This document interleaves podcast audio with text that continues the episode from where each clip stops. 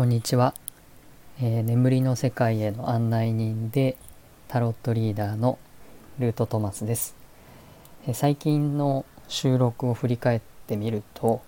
あのお休み配信しかしてなかったことに気がついたので今日は久しぶりにあのタロットのお話をしたいと思います。タロットの話と、えー、まあ、お休み配信がですねそのタロットのえー、リーディングと、まあ、どういうふうに関係してるのかっていうことについてもあの若干、えー、お話できたらなと思っています、えー、もしかして長くなるかもしれないので2回に分けるかもしれませんが、えお聞きいただければ嬉しいです。まずタロットのですね大アルカナ20番というカードに審判というカードがあります。このカードはキリスト教の最後の審判という、えー、ことが、まあ、連想されるカードなんですけれども、えー、空に大きな天使がですね、えー、ラッパを吹いて、えやってきて吹きながらやってきて、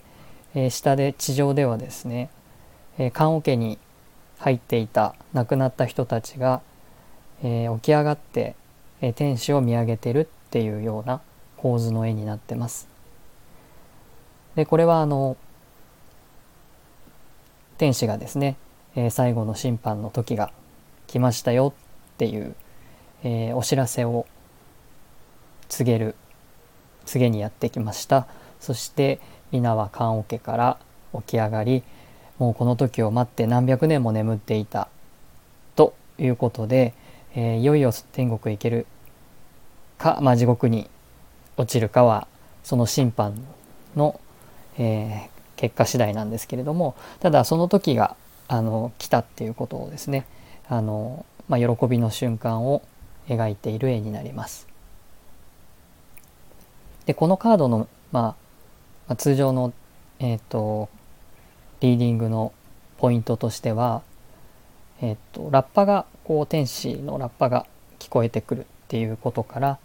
あの何かに呼ばれているような感じというニュアンスやえっ、とそのタイミングがあの来る、えー、準備ができている人にだけ、まあ、届くっていうようなニュアンス。そしてまあ復活するっていうことから、まあ、何かが自分の内側から蘇ってくるっていうことを表していると捉えます。で大事なのは自分の内側ですね。あのまあ、天使のラッパ自体は音として外からやってくるんですけれども、えー、そのことにその音にこうして、えー、自分の内側から何かが蘇ってくるっていう風なニュアンスそれがまあ棺桶から人が起き上がってくるっていう絵から、まあ、リーディングをしたりします。大事なのは自分の内側っていうことになります。さらにあのタロットのカードをですね何枚か、えー、参考に、えーと、持ってくると、えー、16番に「塔」というカードがあります。えー、このカードは、えーと、高い、まあ、ビルみたいな塔に雷が落ちて、まあ、これを神の怒りっていう風に言ったりもしますけど雷が落ちて人間が真っ逆さまに下に落ちていくっていう絵を描いています。これは通常はショックな出来事とか自分の、えー、やってきたことが全部打ち砕かれるみたいな意味として、えー、あまり良い、えー、イメージがないようなちょっと怖いカードになるんですけどもこれをですねこの今、えお話ししたような審判とちょっとつなげてみると、まあ、物質的なものを破壊するっていう意味があります。えっ、と、で人間が下に落ちていくっていうところから考えると、その肉体は下。で、神の意志とか、そういう神みたいなものは上っていうような構図になっていて、まあ審判とも似た感じになってるんですけど、その塔で完全に人間の肉体っていうもの、物質っていうものは下なんだっていうこと。で、さらに神とか、まあ、そういう見えないもの霊的な世界は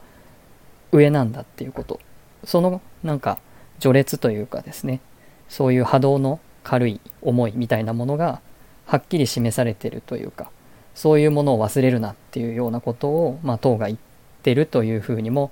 あの僕は捉えることができるんじゃないかなと思っていて。でさらに17番次の星っていうのは肉体はもう一応あるんですけども何にも身につけていない裸の姿清らかな姿になっていて、まあ、肉体は一応あるんだけれどもあの本当に大事なものっていうのは目に見えない